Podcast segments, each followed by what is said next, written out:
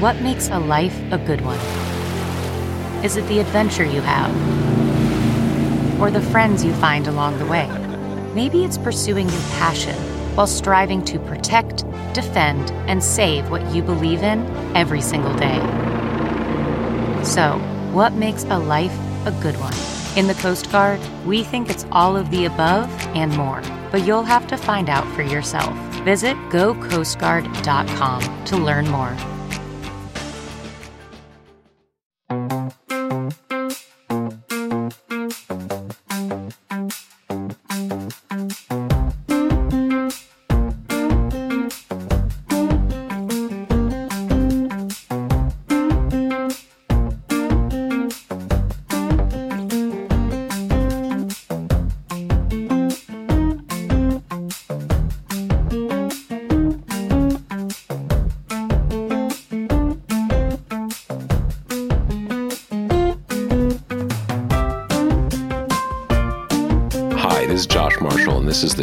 Marshall podcast. We're coming off last night's State of the Union address. Uh, I guess it's, you know, there's always that thing where I guess it's his, it, it's, it's always unclear to me whether it's the second or the third, since you have that kind of first State of the Union that a president does that is kind of the housewarming right? I don't. I'm not sure they call it a state of the. Do they, they call it? Mm-hmm. They don't, right? It's just sort of the the Joint kickoff or speech whatever. or whatever.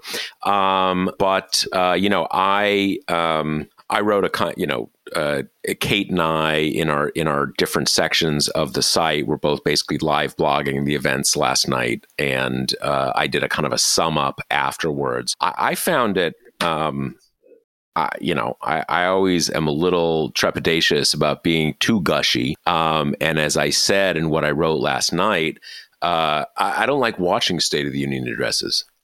I, I find them a, like a, a, mix of tedious and stressful because you know what's going to happen? Is there going to be this? If is there going to be that? And um, in the nature of what i do i have to kind of analyze it. You know was this good? Was that good? And in most cases they're just kind of like yeah what the president said all the stuff that he says. And you know there was this one time where this happened and someone cheered and was he inspiring enough? And were the sort of the feel good guests up in the up in the box good enough and all that kind of stuff. And and uh, you know in most cases it kind of just totally doesn't matter. And by matter i mean is it going to change the trajectory of the political moment? Is it going to change the next election? All this kind of stuff. I mean they tend to kind of there was i i, th- I think um i think i think it was kate who who showed me a tweet or something, or maybe something from a newsletter, one of the Pod Save America newsletters last night. And one of uh, Obama's speechwriters basically described it as something like, you know, high floor, low ceiling. Like it's it's a very bounded thing, right? President standing, you know, he's got everybody's got good speechwriters. President stands up there and he reads the speech and kind of like, as long as he doesn't throw up You know, I mean, how bad can it be, right? He reads the speech. Um, and but it's also how good can it be? Because he's he's not going to introduce to you that he just got a, a, a PhD in nuclear physics. You know, it, you know who he is, so it's all kind of bounded. And yet, last night I, I ended up saying to me, it, it was the best State of the Union address I've ever seen, and I've been watching them for more than forty years. Um, and when I say that, I don't mean that as, as I just said. It's kind of it, it's not the highest bar, right? I mean, we know that uh, Bill Clinton sort of uh, notoriously gave these long laundry list speeches that reporters hated, but over the eight years of his presidency, the press realized that the public liked it you know, he's just talking about uh, this program, that program, you know, kind of informational and stuff like that. Uh, and uh, Barack Obama, obviously a great orator, but at a certain level, kind of like, okay, the president's a great orator. You know, that there's that has a limited. That's cool, um, but that has a limited relevance to being president. Um, Trump was Trump, uh, Bush was Bush in their own ways. But in any case, I went into um, I went into this one, you know, uh, not really high expectations or low expectations. Uh, uh, Joe Biden has never been like a, a great orator. Uh, as many of you know, when he was a when he was a child, he actually had a stutter, and there's still some kind of remnants of that in his speech. Uh, and to me, at least, the first I don't know, 15 minutes or so was pretty perfunctory, um, even a little halting. Um, and if you're a if you're a Biden fan, as I am, uh, there's always this kind of, kind of sense if anything's halting, everybody's going to say, "Oh my God, he's losing it. He's he's totally he's he's he's he's uh, he's had it. He's got dementia and all this kind of stuff." So it's always a you know kind of watching it to see how it goes and everything. And uh, but then it kind of changed and he was enjoying himself. He really, I mean, it kind of, you saw that afterwards. Kate and I were just talking before we started recording the podcast that he, we weren't sure. I, someone told me that he was there talking to people after the speech for more than an hour. Kate thinks it was not nearly that long, and she's probably right. But the point is, it is, it was much longer than like any other president does. He is kind of like he's closing the bar right? He's waiting to every last person who wanted to hang out with him and chat. Uh, and that's kind of that's that's kind of classic Joe Biden. He's that kind of retail politics, uh, you know, backslapping and and and not. Um, that's not all uh, uh, trivial or for show or just kind of you know collecting chits and all that kind of stuff. He's a people person. That's kind of who he is, and it's an interesting contrast with Barack Obama because uh, Obama had many fine qualities, not least of which was as a communicator and a speaker. Um, but he wasn't a glad hander. He did it because you have to do that. But, you know, that wasn't his thing. Um, and it is Joe Biden's thing. But what really, and, you know, you probably saw it, so I, I don't need to describe it to you, but he starts out and it's, you know, unity, unity, unity. You know, what we did together. Thank you so much. Congress people, even you Republicans, we all got together and we did it, even though in a lot of cases that was not the case. Right. But all kind of like unity and we're going to do this and we can come together and blah, blah, blah, blah, blah. And then he kind of is sort of setting a trap for them because he's up there, man. We are one big happy family and we disagree sometime, but like we are all together and look at what we've accomplished and thank you because I couldn't have accomplished any, you know, it's it's your accomplishment. And then he started with these things about like, you know, and you know, I, I, I just hope you guys don't abolish Social Security because we don't want to do that. And and he sort of they start yelling at him, calling him a liar, jeering, and I mean, for the for the for the ones of you who are fairly new to this, that whole thing is totally new.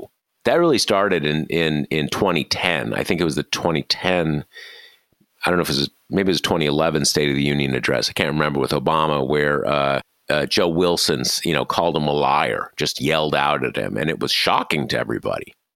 Everybody was like totally taken aback. But now it's like normal for Republicans to do that, and he wasn't thrown off his stride at all. He kind of went back and forth with them. And, you know, kind of they're saying, Larry's like, no, no, no. Hey, call my office. I'll show you, I'll show you Rick Scott's program.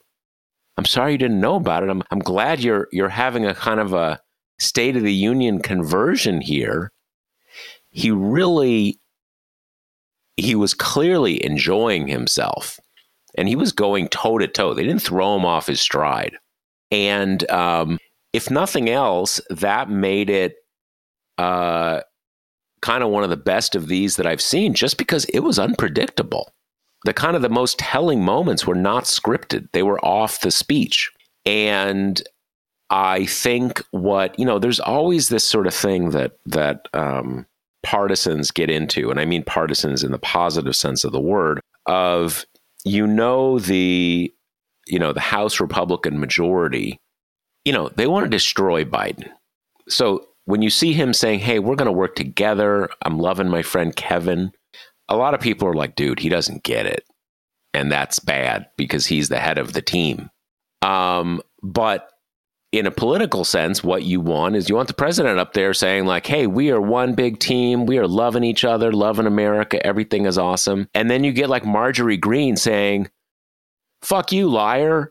you know, and she didn't, as far as we know, she didn't say fuck you, but she was saying stuff without four letter words, pretty close yelling, calling him a liar and stuff, jeering, all this kind of stuff. And you see that as the public, and you're like, wow, Joe Biden's trying to bring everybody together, and these Republicans are whack. And they walked right into it, and they they kind of they could only spring that trap on themselves, and they did. Um, and I think, uh, as I said, I think State of the Unions don't end up mattering that much in the grand scheme of things, but certainly you know, uh, Joe Biden's big political liability is a lot of people, and not just Republicans, think he's just, is he up to it? He's old. He's 80 years old. 80 is old. If you're 80, I'm sorry, you're old. Uh, you know, you're probably going to be alive when you're 90, maybe, maybe 95, but it's old. We all know a lot of 80 year olds. Uh, it's that's you're not you're not operating most people at that age are not operating at the level they were when they were 50 or 60 or even 70 and in some ways it's actually more of a liability for him with democrats because of course republicans are saying he's you know they've set up a kind of a secret old folks home in in the white house and he's barely you know he can barely speak or something like that. They're against him. They're saying all sorts of things. But his real problem is that there are a number of Democrats who like him, thankful that he got it, you know, got the job done in 2020, but they think like, all right, it's we need someone newer, someone with a little more, you know, a little more current, a little more energy, all that kind of stuff. And uh, Joe Biden's still 80, but I think the Biden you saw there, he's he's got a lot of energy and he's got a lot of he's pretty jazzed there. So I thought the whole thing, um, the whole thing was different than what I was expecting, and I think they have set themselves up now for a lot of post State of the Union press. Because what are you going to talk about now? We're going to litigate. Well, is it true that there are a lot of Republicans who want to cut Social Security? Let's let's let's dig into that. And there are a lot of Republicans who want to cut Social Security. So that, that's a conversation the White House wants to have.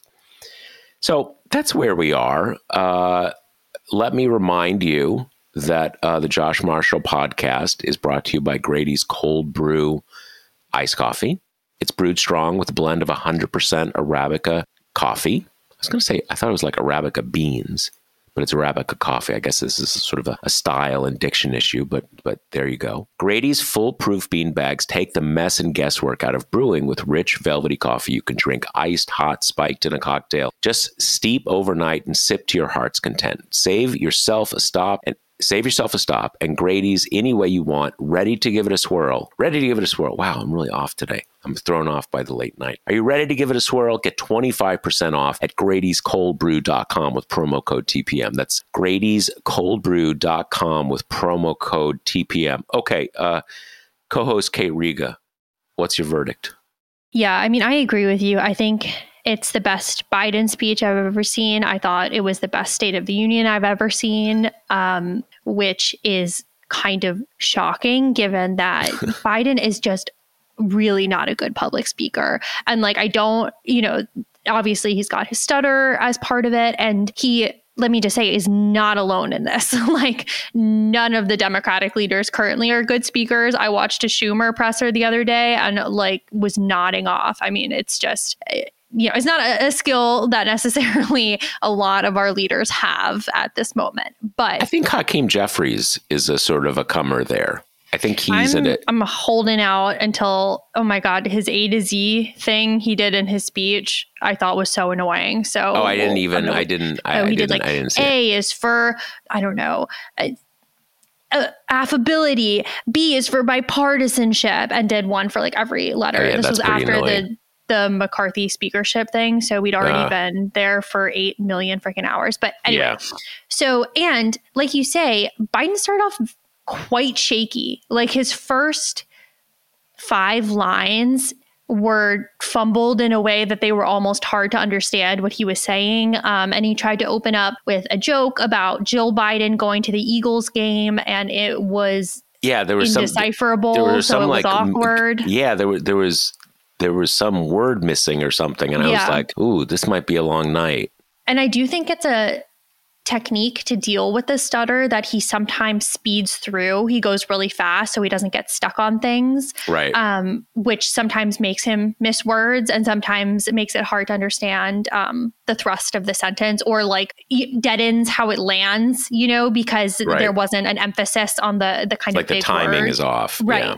And so at the beginning, I was just like, oh, geez, like this is going to be rough. And, um, you know, and also this is the first time he's delivering a State of the Union with McCarthy behind him instead of it being uh, Harris and Pelosi. So, and that does change the dynamic, you know, and in ways that I want to get into. But the most basic way is that you have you know, a kind of a quote unquote hostile actor behind him reacting to his speech. And that makes it feel less safe for him as a speaker. Um, because we, you know, we've got a live shot, a live reaction shot from someone who does not want him to perform well. Yep. So you also had that in, in the in the dynamic. Um, but as he also often does, I think you got a real sense of him settling in and kind of building his momentum and building his comfort. And like you talked about, I think it's indisputable that the moment that he quote unquote won the speech and it turned from kind of a success to what I really think was a blow the doors off speech was when like you say, he used the Republican heckling to publicly negotiate them into backing off of cutting Social Security and Medicare. I mean, it was masterful on, on so many levels. I think, A, the fact that he, his ad libbing that in that part was very good and very funny. Like, kind of after he says, like, okay, so we're on the same page, huh? Like, unanimity, like, all right, everyone's cheering. And then he returns back to the text of the speech, but he throws in these little asides where he's like, uh, you know, I will never allow these programs to be threatened, which apparently is not going to be a problem, you know? And it was Right. funny. And like, Harris was laughing and McCarthy was kind of laughing. Um, he just kind of had it all in the palm of his hand. And I think it was doubly impressive because that is unbelievably stressful to have people yelling at you and people who you know are in this moment your enemies trying to throw you off your game and being rude. And like you say, you know, I know it, uh, the conversations about decorum are so boring, but breaking the norms in a way that was unbreakable for a really long time. You know, like you say, obviously you lie was the first crack in that, but that was a big deal. And both sides huge- condemned it it. was shocking. It was shocking right. at the time. Yeah. And then, you know, last year you kind of had the the you know, the big image from last year was Boebert and uh, Marjorie Taylor Greene standing up and mid yelling. Um, so we've had, you know, the cr- the cracks are splintering out, you know, but Mhm. this year, I mean, every time he got quiet, every time he took a breath, basically, there was heckling. And it Yeah. did not matter the emotional moment that they were interrupting. there was there was this part that was actually after that story of the daughter Yep. who died of I assume an over they weren't completely clear how she died, but presumably an overdose. It was, it was uh, you know fentanyl, and right on the right into that, they started like jeering him, and they were. Uh, you know, I think they would say, well, we're jeering him about the border where all the fentanyl's coming in. It's never been clear to me that's actually the case. I, I'm pretty sure most of it comes in by, you know, smuggled in aircraft and stuff like that. But but the point is, as you said, they they it, it was constant. And and here's the thing: if you, I was shocked the first time I was ever in the House chamber. When you see it on TV, and this is for those of you who I assume is most of you who've never been there. When you see it on TV, it has the feeling of it's this you know big cavernous thing. And so when Marjorie Greene is is standing up and like you know pumping her fist and yelling and stuff that he's maybe like, oh, I could, you know, could I, who is that out? I see someone. It's not like that. It's really close. It's a small room. It's a small room. It looks much bigger on TV. So this is more like someone like 30, 40 feet away from you. Just saying like you're lying dude whatever. So in that part of it again maybe it's just me but on the on on tv it looks like it's all much bigger. It's not. So he sees exactly who's doing what. And like when he's going back and forth he's not kind of going back and forth with the nameless cloud, uh, crowd. He's certainly looking at one person probably marjorie Greene, and saying like oh oh am i a lie you know it's mm-hmm. very personal and intense and and yeah. and that is very um you know, you know, you've got 30, 40 million people watching you. Um, it's it, and, and uh, it's not just kind of any time. It, it's it's consequential. So, and that's that's highly unpredictable. You don't know how that's going to go. Right. And so, yeah, I think the the big moment aside from him kind of using it to publicly negotiate was the fentanyl moment as we say because the camera at this point was mostly on the face of the grieving father when they're saying this is your fault, Biden, which is, you know, kind of an echo of last year because one of the biggest moments there were when I think he was talking about burn pits or he was talking about dead soldiers. And I think then right. it was Boebert who said again, oh, he said that um, X number of people are in coffins, right? And then Boebert said, you put them there.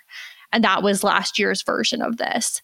Yeah, and the thing I mean, is, it, like, I am sure, obviously, they wouldn't keep doing this if there wasn't an incentive to do it. And I am 100% sure there is some part of the base who loves it, who thinks it's freaky and hilarious that, like, there's no respect for the office, much less the man, you know? But it's, they're doing, they're just, they're not smart people. So they're doing it at the, you know, to what a normal person would be this like very emotional, moving point. And then they're trying to get in with a little jab to be like, haha, it's your fault. Like, interrupt your speech. And it's like, that I think would work better if they maybe picked a point that was a little bit less devastating for those watching. Yeah. you know? Yeah. Yeah. No, it, that was a very hard, um, uh, for any parent, and and you don't have to be a parent, but I can tell you as a parent that that's hard to watch. Um, and I think you know what we see there is what a lot of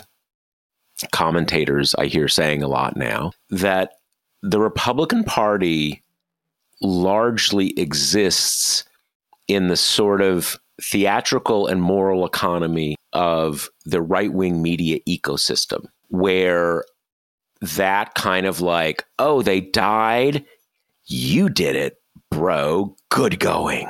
You know, where most people are like, dude, that's, you know, and look, there's, you know, a lot of people feel very strongly about issues dealing with immigration and the border and drugs and and and whatever, but there is a significantly smaller group who like that kind of stuff. That makes people feel uncomfortable. Even if even if you have some level of agreement with the you know, to the extent that you can find some policy agenda in there. Um, and I, I think, you know, that's what in many ways, well, whether they were trying to do it, it's what they got. I think to put it frankly, when normal people see that behavior, it's a little upsetting.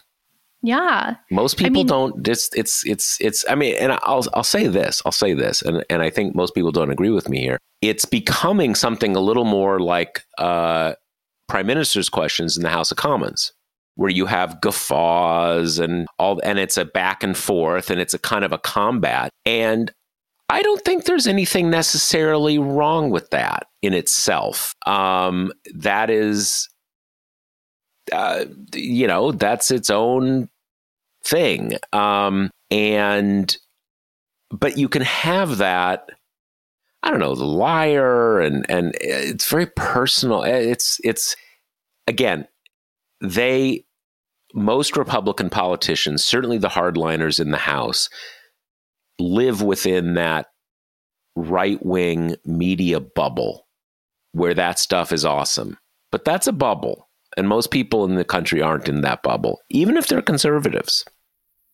I mean, I think it's similar to how you know, you have all this Trump polling, right? That's like people love Trump, but they wish he would be like a little bit less of an ass. Like, I feel like that's pretty common even on the right. You know, people who like his politics and that he's mean, but wish that he would cloak it in a more kind of genteel facade. And yeah. I think this plays into it. This is the very definition of antisocial. Like, it makes people uncomfortable when you're at something with clearly defined parameters, like a very formal, big deal speech, and people are heckling. Like, even content aside, that makes people feel weird. You know, it's like when you're sitting in a subway car and someone starts yelling. You're just those. Yeah. That's not the social contract we all agreed to. It's you know? it's uncomfortable. It's uncomfortable. Right. Yeah. So, I mean, that was a huge part of the speech. And then also, I mean, the visual, right? You have Marjorie Taylor Greene being kind of the biggest uh, mouthpiece for the hecklers. And she is wearing a jacket with a lush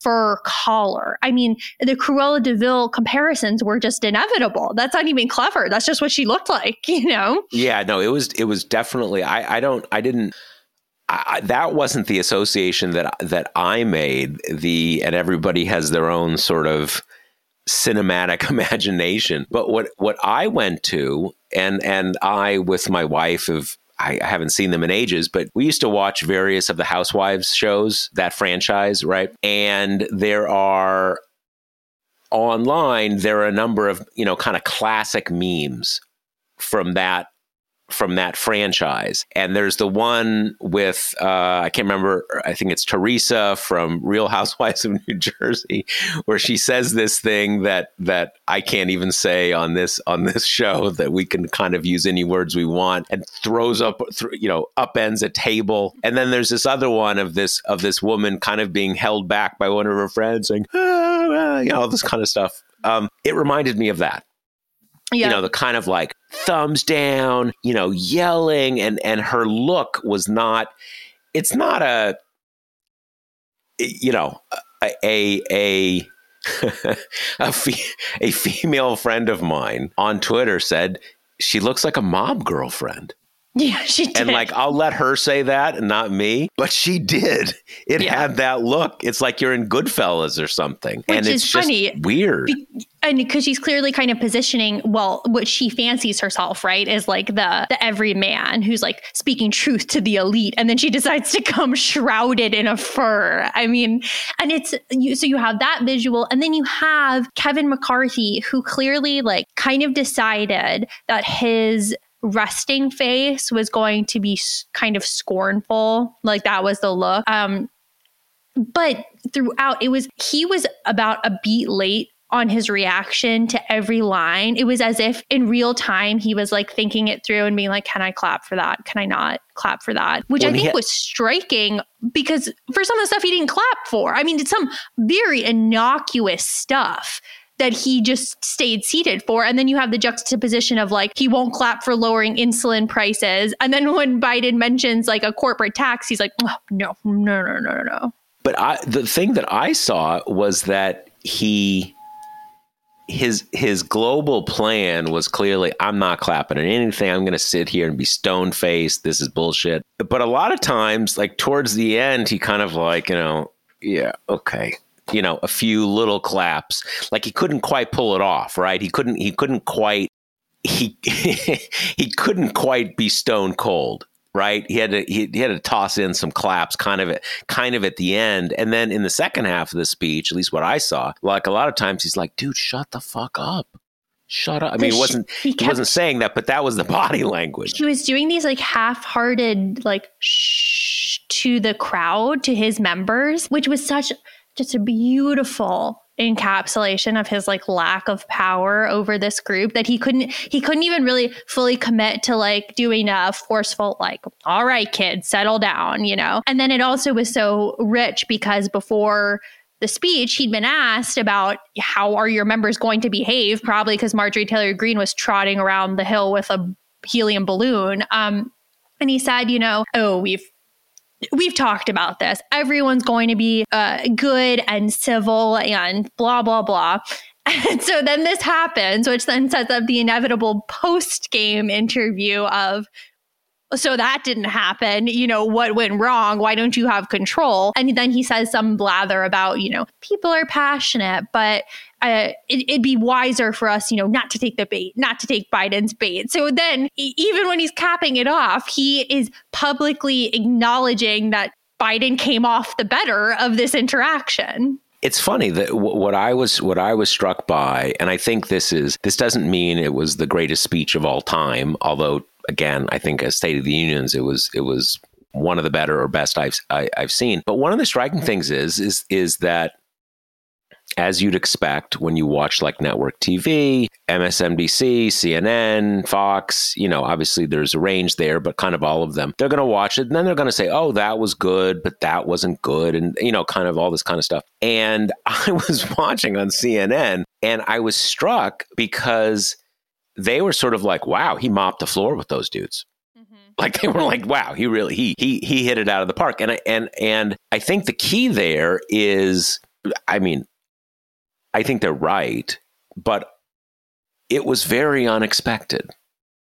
I think you you you know you you you you prepare for a normal speech, um, and this was not a normal speech.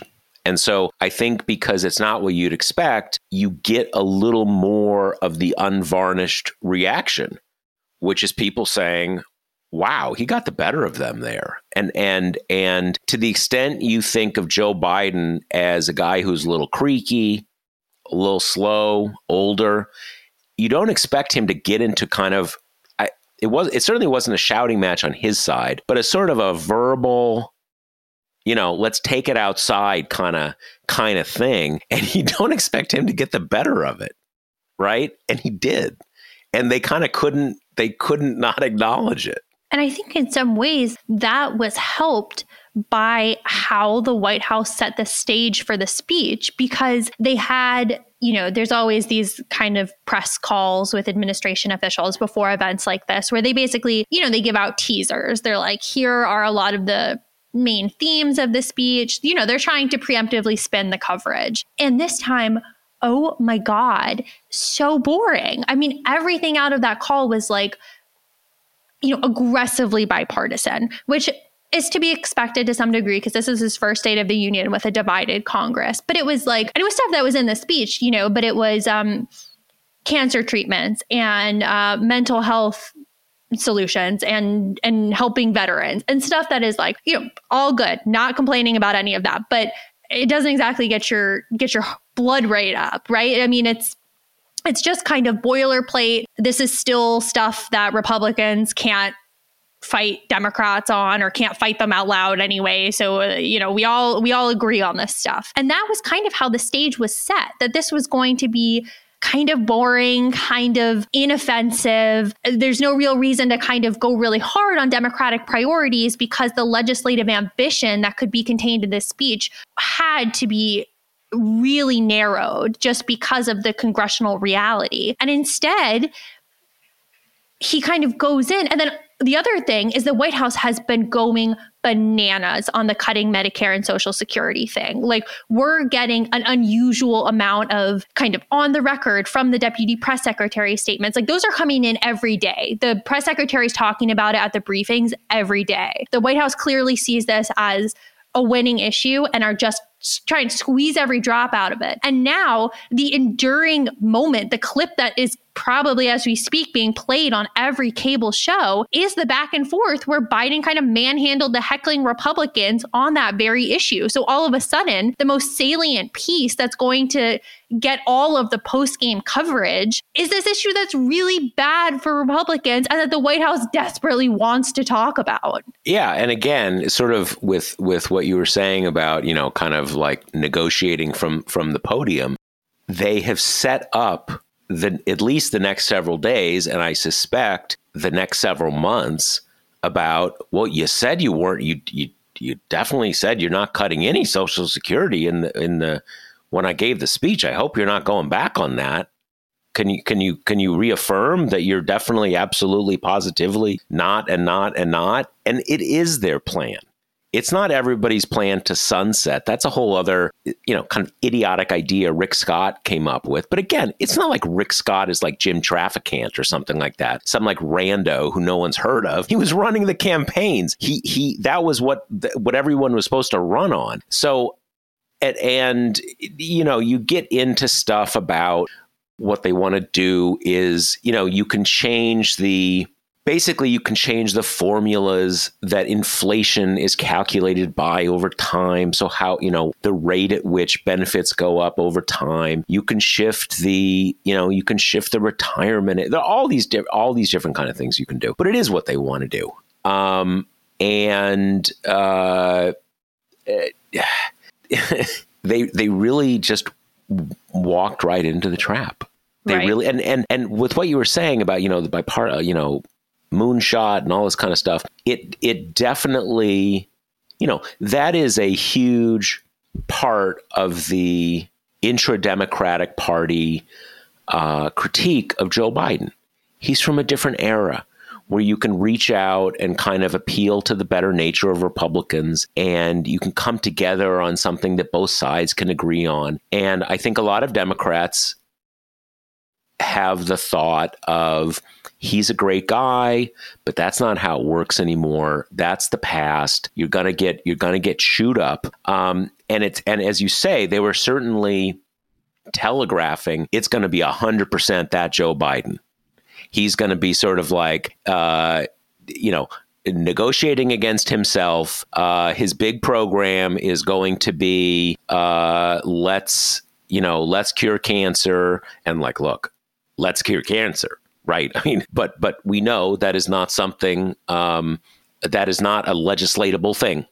It's that's a pretty tough one. We've been working on it for a while, um, and not getting into like let's not bankrupt the country. Let let let's not let's not do this hostage taking. Let's not. But he did go there, mm-hmm. and he and and I, I'm curious the structure of the speech the structure of the speech is such was such that it's a little hard for me to imagine that that wasn't the plan because you know they're going to be feral.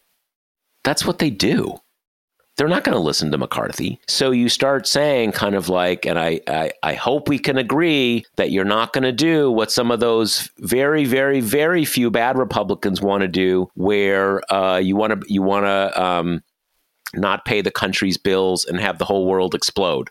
I hope you're not going to do that because wow, though we can all agree those those those very few Republicans are super bad. Of course they're going to wig out and start yelling and screaming and everything. And what you got is what you got. I totally agree because the way the speech was structured, the first third or so was very kind of old school Democrat, right? There was a lot about uh, manufacturing and bringing jobs back to America. And it was very kind of like blue collar, rust belty, all about the economy, all about job creation, all about economic stability. That was the whole first third. I mean, I was surprised at the time that the uh, semiconductor chips bill got extremely high billing. I mean, multiple paragraphs way up high in the speech, whereas I'm not quite sure that a, a normal American off the street knows what that is. So that was kind of the first bit, very kind of Sherrod Brown. And then you get into the, by the way, they're going to explode the debt ceiling, cue all the heckling, cue the moment where Biden really kind of took control of the speech. Um, and then it was uh, the last third was very kind of democracy, right? I mean, that was really the notable part from that was when he gave the Paul Pelosi shout out, which was I, you saw Nancy Pelosi was visibly kind of tearing up. And then you saw Paula Pelosi sitting in the balcony wearing a hat to cover what we assume are the lingering wounds from getting attacked with a hammer in the skull. And that kind of punched home the you know, we're better together, house divided cannot stand, state of the union is strong stuff. So I think, I, I partially think that's why the speech was so strong, is that the rhythm was really, really well done. And I think punctuated in a very effective way by the kind of quote unquote normal people spotlights, which to be completely frank, I usually detest. Like, I think that they are often awkward looking. I think they're saccharine. I think it's sometimes just like, and this person is a good, a good person. Like, let's clap for the good and move on. But it, even from the very first one of those spotlights, which was the very cheerful union worker lady, it just worked really well. Like, she was telegenic and happy to be there. And that was kind of infectious. Uh, the Paul Pelosi one I thought was very affecting. The young couple at the end, whose um, little girl had kidney cancer. And the story was kind of told in a way that it really, really seemed like she had died. And that was going to be the punchline. And then it ends with, and now she's four and she's watching from the White House. It just like really worked for me in a way that those usually do not at all. Yeah. I mean, th- those are for all presidents, it's very easy to for them to slip into feeling very exploitative mm-hmm, because exactly. it because it is political. You have people who have, you know, in many cases suffered profound losses that most of us can't even imagine. Um, and they're up there. And again, it is political. You know, I think we normally um, think, and I think it's basically right, they know how that works they know that's part of the state you know so it's they're not being blindsided by it but it's a t- it's a it, it's a a volatile thing in in every case. I was struck on the um, on the Pelosi thing that you know he didn't just say oh and some terrible person who doesn't believe in our values. He basically said, "Yep." Totally, just like one, just like one of the insurrectionists, like about half of you guys over here on the Republican support, and uh, you know the big lie, which all of you support, and like look what happened. He uh, Paul got his head bashed in. So like that I they didn't that. he didn't hold he didn't hold back there. He was like very direct, kind of like your insurrection, your big lie. Look what look what ended up happening. And I think by that point, I think that was pretty late in the speech. Yeah. Um, at that point, I, I, don't know if they I don't know if the Republicans felt a little beat up or or they just kind of felt a little cornered, but they just kind of had to take it. Right? Mm-hmm. They didn't say like, "Oh, Pelosi, I heard, you know, going back to the I heard you invited him, you know, all all the kind of right, all the kind of nonsense. Um, I totally also loved that line because he said the way he connected it to the insurrection was he described David DePape breaking into the house using the same language as the insurrectionists, which I thought was a brilliant way to tie them together because not only are those two things obviously related, but the language that they had in common was the insurrectionists going into the Capitol and being like, Nancy, where are you? I mean, in this horrific horror movie way of it, it's just everything in one little ball. It's calling her by her first name, right? It's not even respecting her enough to to use her last name like they would yeah. with any man they were coming to get. And it's like they were headhunting her in particular. I thought it was so effective. Um, and moving and just really well done.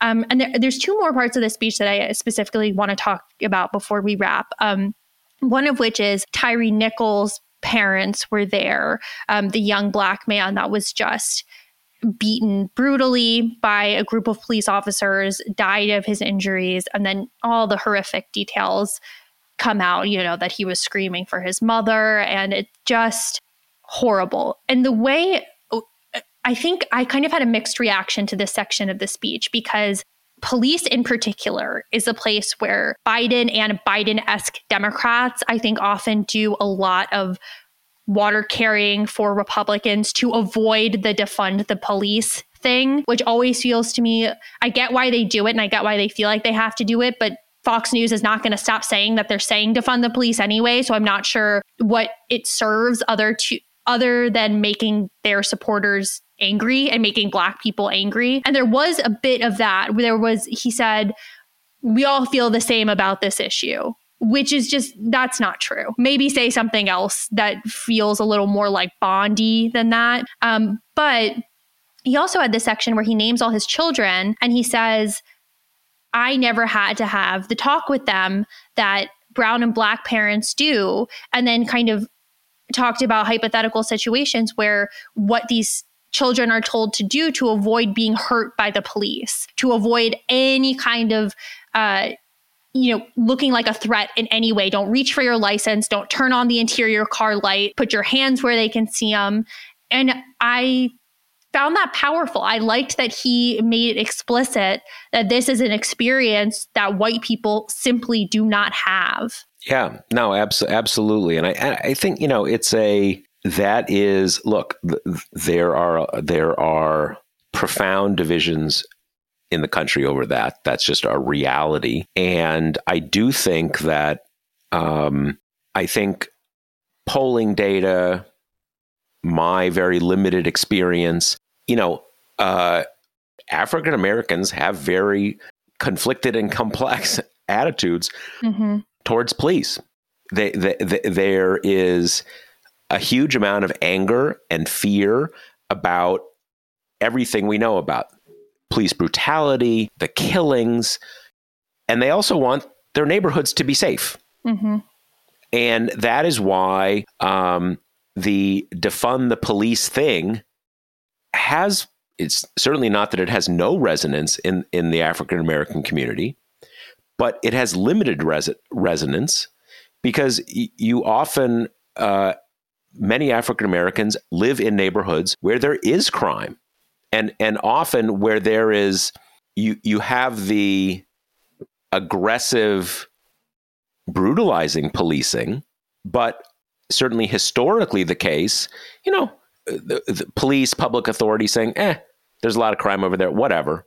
You know, that's that's not a huge priority. We have to, you know, keep crime down, and so it's it's it it is a very complex thing, and um, I think, and you know, I I I don't want to put myself in in the place of of speaking for anybody, but my perception is a lot of times like, you know, stop the brutality and also keep our neighborhood safe. You mm-hmm. work for us what the fuck you know what is what is what is what is happening here um and that's but that that is a that's a that's you know there's obviously a lot of fissures in the democratic party about that because that that um the stuff that biden was saying last night which i basically agree with his kind of looking at the whole picture that whole sort of uh you know, that kind of politics, that kind of rhetoric can certainly um, bleed into, eh, it's a few bad apples. We're all on the same page here. The police, us, everything. Just a few guys who get, you know, who who who get a little over the top and out of control. And that's, you know, I think in any sophisticated way of thinking about these things, it's not the number of apples. We approach policing in a way that treats different races of people differently. Um, you know, we we we know about this. We all have our opinions about this. It's a it it is a it's a difficult topic to keep everyone in a very diverse, and I mean that in the other sense of the word, diverse coalition together. You know, in in in how they think about it, and and I think he did a I think he did a, a, a, a, good, you know, a good job of it there. Um, you know, other people will tell. I guess my sticking point here is I think the way that Republicans and the associated kind of right wing media ecosystem have weaponized defund the police has been incredibly effective. And I think Democrats by and large have done a pretty horrible job of combating it because they're doing the old standby of fighting on Fox News's ground, which is a losing proposition. I mean, it's the kind of thing where the whole Democratic Party has become tarred with the brush of defund the police, even though the idea stems from, you know, activists on the left side of the spectrum. And that is their job. Their job is to try to pull the Democratic Party to the left uh, to get their you know their priorities done um, and it's been allowed to kind of be to it's a it's been a, it's the same thing of when republicans say uh, critical race theory or whatever. And like then you kind of trace back where does that come from? And it's you know a group of like college kids at oberlin or whatever. And all of a sudden that becomes the stance of the democratic party even though no elected officials are saying this kind of thing. And that seems to be the playing field that Democrats have to compete on. Whereas for Republicans, whole swaths of whom are on the record saying that they want to cut Medicare and Social Security or end those programs altogether, Biden mentions it in the speech, and you got Mike Lee going, What?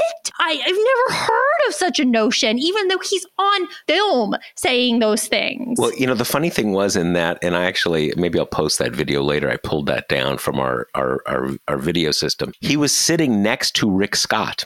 I know. I know he was, he was, sitting next to Rick Scott. Um, so yeah, but you know, I, I, I think, but this is also, um, you know, this is the other the other side of the the other side of of of this coin that you know, Democrats. I think, hey, we'd love to have a conversation with you to make sure there's none of you who are supporting social, you know, cutting Social Security because we we seem to all agree now that would be totally terrible. So let's let's let's let's do a, a, a roll call and see if there are any of any of your people who, who say these terrible things because you know in the same way uh, with with policing there it, it is in the nature of the structure of our politics that for many voters democrats don't have if there is an argument about policing democrats lack some level of credibility, whether that is fair or accurate or not. And in the conversations about Medicare and Social Security, if there's a debate, people don't trust Republicans on that because people know if there's anybody who wants to cut it, it's Republicans.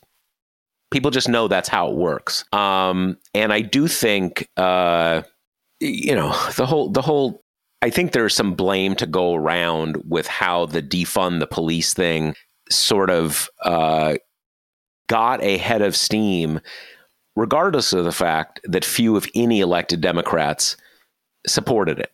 You know, there's there's kind of there's there's sort of two there's two parts of that or maybe you can say three there's there's there's three parts of that politics one is i think a very constructive argument about let's not have the let's not have a a group of armed police go out when you have someone having a mental health crisis. You can you need to deal with that a different way. For the police who that's not what they're trained for for the person having a mental health crisis who is obviously not going to react in a predictable way. And so let's let's invest in you know let's move some resources to these other things that also promote public safety that are not kind of coming at everything with an armed response.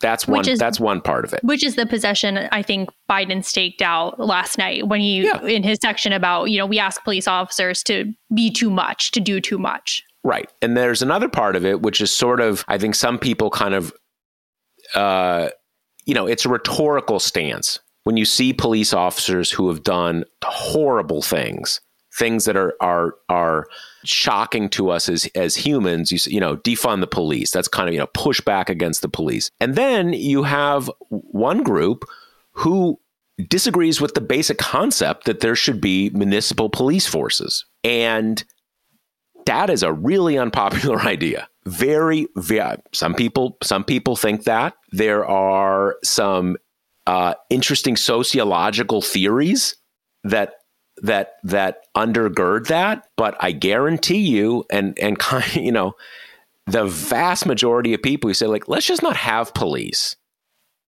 The vast majority of people of every race say that's crazy, and and and that's kind of what um, you know, and and Democrats found themselves in that position where they kind of you know Republicans were able to kind of leverage that against them because I think to to uh, to the vast majority of people, even who recognize all the structural problems with policing, inherent structural problems with policing, and the way that it is practiced in, in this country, still say, hey, I need someone to call if someone's breaking into my house. And if there's if there's a uh, you know, and if there's an open air uh, you know drug market, next to the playground my kids play at, I need someone to call. So you can't get rid of the police. And and Republicans have used that to great effect. Just, you know, coming at something where the vast majority of people say like, "Whoa, that's crazy. You guys believe that? That that's totally nuts." And I can't, you know, you're you're living in a different planet if that's really what you what you believe in. It puts, you know, puts Democrats on the defensive. So the other section of the speech I want to talk about was what came as the biggest surprise to me, which was the abortion section, uh, which you could be forgiven if you missed it because it was literally two sentences long. Um, he says, we need Congress to codify Roe, basically. He says, um, the vice president and I are doing all that we can on this issue. And if Republicans pass a national abortion ban, I will veto it. Which clearly Which isn't going to happen since the Senate isn't under exactly. control of the Democrats. Yeah. Which I thought was an interesting moment just because we saw none of the uproar from Republicans in reaction to the idea of a national abortion ban than we did to uh, cutting Medicare and Social Security, which is a pretty clear signal of where they stand on it. But it was interesting because, again, the White House has been doing a lot of kind of abortion centric messaging. There have been a lot of kind of touting the various executive actions that Biden has taken. Um, recently, there's been a lot of talk around medical abortions and trying to keep mifepristone accessible and blah blah blah and you know all this stuff has been in a very kind of limited stable um, and some of that you know abortion access advocates have criticized the administration for not trying to do enough and then some say well limited set of tools so whatever mix is going on there it's been something that I think the administration has largely seen as a powerful argument, especially coming off these midterms, where I think kind of the the broad takeaway is that Dobbs really helped Democrats paint Republicans as extremists. And specifically, the court helped Democrats paint themselves as what is usually the argument of the minority party, which is you need us to rein in the excesses of the controlling entity, which in which was kind of a, a creative and surprising that it worked given that Democrats controlled the White House and all of Congress at the time. So I, I was surprised that it got such short shrift in the speech. It's interesting. I mean, I, I think one of the big things about Dobbs, though, is, is that even though a lot of us have seen it coming and see it, seen it becoming a reality, I think a lot of people realize you can have the Congress and the presidency, and it doesn't matter because mm-hmm. there's those six justices, and they can do anything they want, and they really don't give a shit what you think. And I think that was that was one of the powerful things. I, I, I was I was I wasn't sure totally what to make of it either because I have uh, a good friend of mine is a very prominent. Uh, you know, feminist writer and activist. And I saw her on social media this morning saying, like, what the fuck?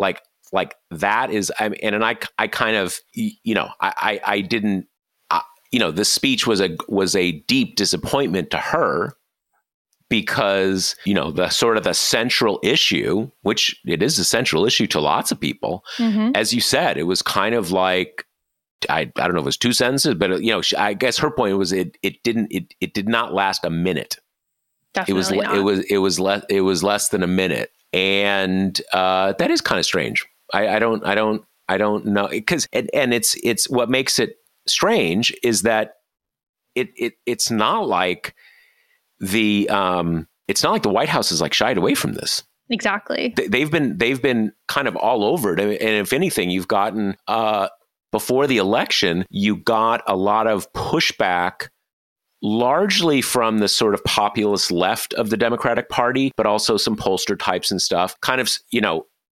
what I think is a wrong estimation of the politics, but basically those people saying, hey, stop only uh, appealing to, you know, affluent white feminists talking about abortion. You're, you're missing the big picture. You got to talk about you got to talk about jobs. You got to talk about wages and all this kind of stuff. Again, it's I, am not I'm not crediting the idea that it is only you know affluent white feminists who care about abortion rights, but that was the that was the push. That's the kind of the dynamic within the within the uh, within the Democratic Party, um, and so they were all over it. They were talking about it constantly. I mean, my beef was that they weren't connecting it to a post election deliverable saying, you know, you need to elect us because we're going to pass this thing after, you know, a- a- after the election. But in general, again, they the administration talks about this all the time. They're they're kind of all over it. So I don't. So in that sense, it doesn't. It it you know be one thing if you could say, eh, they don't really care about this issue. Don't they don't think it works for them? That's clearly not the case because they they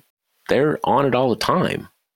And it was the first State of the Union after Roe was overturned. I mean, that was a massive historical event. And I mean, it got much lower billing than semiconductor chips. I, I do find it kind of baffling. And I find it amid an otherwise extremely strong speech, almost like a just a purposeful kind of finger in the eye of a lot of the people who are in charge of delivering the strongest historical midterm for a democratic president going in in the, with these conditions you know I, I thought it was kind of baffling yeah, I don't exactly understand. I, the best explanation I can give is that, you know, and you mentioned this earlier, that the um, everything in the speech, but particularly the first third of the speech, was aimed at people in mid-sized cities and towns, basically in the po- in post-industrial Mhm. Midwest, that kind of thing.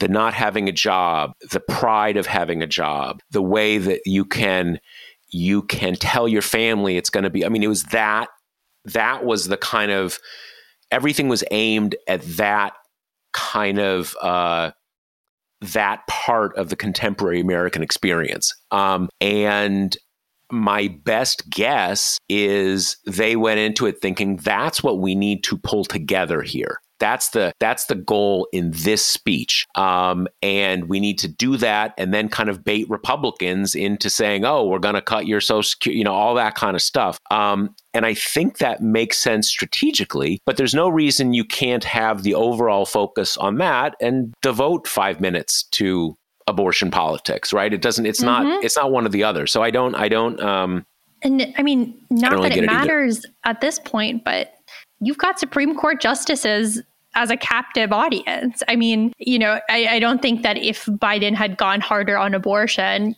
you know brett kavanaugh would have left the chamber and been like change my mind i'm changing my vote we're bringing back abortion rights but, Well, but y- i mean it's know- a stark visual at the very least You know what you did have is that you had that thing. I can't remember which um, which State of the Union it was, but I think it was with Obama, and Obama said, you know, kind of, yes, Citizens United sucks, yeah. and Alito and Alito was there like, oh, dude, no way, it doesn't suck. You suck. I mean, and that that is that wouldn't have been a bad visual having Exactly. Alito, you know, kind of getting into a shouting match with Alito. Right. Um, I, I can't imagine Alito would have would have would have sort of fallen into that. Um, but yeah, I don't I don't I don't know exactly what the what the thinking was. It's possible they they um, they just didn't quite get how it's going to land. I mean, I think it is it is important to remember that um, there's all sorts of things going on in a State of the Union address, and there's all sorts of all sorts of um, stakeholders trying to get their thing into it and stuff. And I do think it is possible. It's not an excuse, but you can kind of look back and think, "Ooh, how did we how did we back how did we back into that?" How did we end up only only only having two sentences? That's that's the best I can. Again, Yeah. it's not an excuse. It's it's how I think maybe you end up that way. Because again, if if it were the case that they want to soft pedal it, they don't want to get into it because they're not because they're afraid of the politics or they don't care about it, then they wouldn't be talking about it constantly the Yeah. rest of the time, which they and do. I just I don't think it would have been that hard. Say like everything he said was right, but uh, the thrust of it was just kind of like, well, now it's on Congress. I've done what I can do, which is like even if that's kind of somewhat close to the political reality, pretty dispiriting, not the best reelection message to be like, well, I'm powerless in this realm, so best of luck, you know. I think Oh, I, the part that landed sort of flat to me too was when he said that thing. And if Congress passes a national abortion ban, I will veto it. Well, Congress isn't going to pass a, mor- a national abortion ban. That's 100% not going to happen. I don't even think the House would try. But if they did, it doesn't matter because the Senate. So, like, it's not going to. So, that that's like a, that is a notional non thing. I, I, I,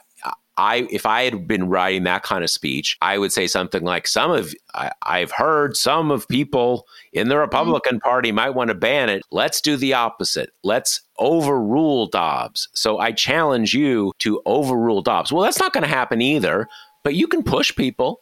Yeah, you can have that be kind of, and I think it will be a central issue in 2024 right. because you could very well end up with a Republican Congress and a Republican president, and then you can have it. So, mm-hmm.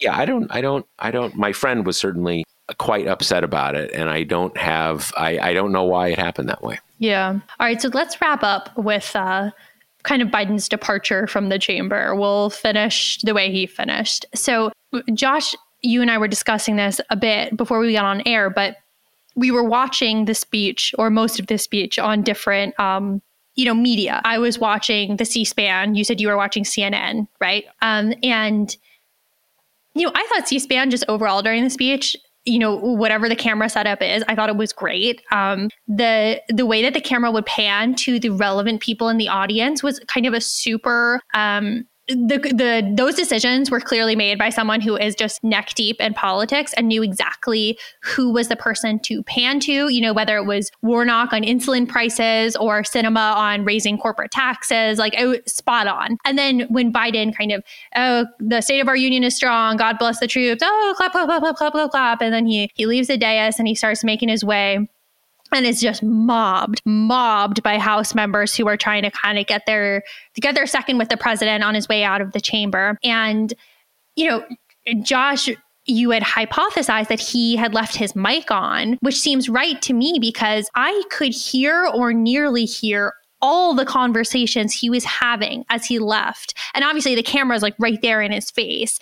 And it was kind of nuts in it was almost um, Aaron Sorkin esque to me in the way that all of these individual House members were coming up to him and saying things like, you know, Mr. President, in the, in the California 15th, we're dealing with a lot of drought issues, and I don't know where the food's going to come from if we, if we can't help these farmers out, you know? And then Biden would be like, gesture to his aide and have him take the person's number or you know someone else coming up and say you know i love that you said this in the speech. I want to help. Let me know how i can help you know? You, you know what's was, notable is the, yeah. the I, I, think the one you're referring to um, is this guy lamalfa. That's actually a republican member of congress which really struck me from mm-hmm. California, from a from like an ag. I mean, maybe there's another one who said the same. Maybe there's a Democrat who mm-hmm. said the same thing.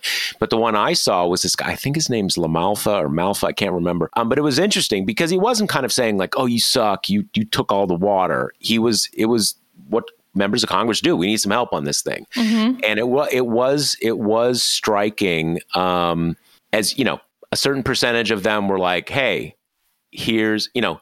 Here's my kid on FaceTime, say hi, yeah. you know, or let's do a selfie. Mm-hmm. But a lot of it was, hey, I'm working on this thing. Can you help? Or I want to, you know, that, and, and it went on forever. And I'm pretty sure it's just, like I said, he didn't, they, they left him mic'd up. And, um, I don't know. I wouldn't be I wouldn't be surprised if um, his kind of press handlers kind of thought, "Hey, this is great, man. Let's you know, let let's let everybody see this." It was, and yeah you know, there were kind of funny moments where I couldn't really hear what the congressman was saying, but Joe Biden was like, well, don't let the guy from West Virginia hear you. So it was clearly some kind of climatey thing. Yeah. Um, and then right before he left the chamber, Debbie Dingell came over to oh, him yeah, to tell him that it was the anniversary of her husband John's death. And Biden's like, yeah, you know, Bo's birthday was a few days ago.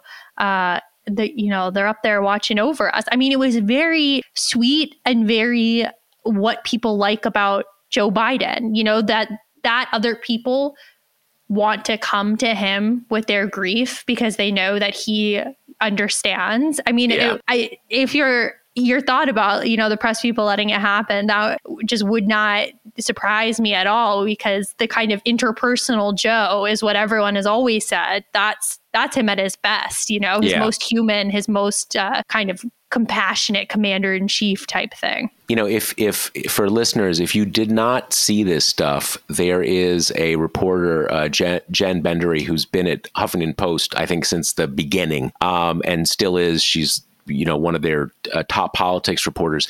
She did a thread on Twitter last night, and the first part of the thread is just as as many reporters do, just kind of going through things in the speech. But about halfway through that thread, it gets to the end of the speech, and and she does I don't know like twenty tweets of pictures of these different encounters um, and it's sort of so it gives you a feel for it like if you're interested um, again uh, i guess her full name that you would look her up and Jennifer Bendery, B E N D E R Y, uh, from HuffPost. And so she has this, and you kind of, if you go through this thread, you kind of get a get a get a feel for it. Because I don't know how um, I I I ended up switching to uh, C-SPAN uh, like in the middle of the speech because I realized that C-SPAN was getting a lot more of the reaction shots. Um, I guess because they're you know they're using their own cameras and the networks don't access the cameras. I have no idea. Um, but yeah, that was that was uh, you know press people are usually pretty sharp. They know something's good when it's when it's good and and and uh, you know certainly I don't know in every State of the Union I've ever seen, the president walks back up that aisle. You know, everybody's kind of clamoring. He says hi to a few people. You know, gives a hug you know, takes a selfie and that's it. Like it's it's three four minutes, five tops. Um, and it may not have been an hour, but it was it was a long time. It was a lot of people are saying it's like he's closing the bar, right? You know, he's gonna be the last one out. So yeah, that was a uh, you know that was uh, whatever whatever you think about uh, Joe Biden's presidency, his policy views, and so forth. That's the that's sort of the best part of him, um, and it was nice to see that. So uh, I think that's about all we got, isn't it? The State of the Union is strong. Yeah, State of the Union is strong, and it's it's given us a strong episode because there's lots to talk about. Uh, let me remind you that the Josh Marshall podcast is brought to you by Grady's Cold Brew Ice Coffee. You can get 25% off every order if you use the promo code TPM, and they are at Grady'sColdBrew.com. And all that right. is that's it. See you next Later. week. The Josh Marshall podcast is hosted by me, TPM reporter Kate Riga, and TPM founder, editor in chief Josh Marshall. The show is produced by Jackie Wilhelm. Thanks to Why Not Jansfeld for our podcast theme song, and thanks to all our TPM members who make this possible. Rate and review us on Apple Podcasts and subscribe wherever you listen.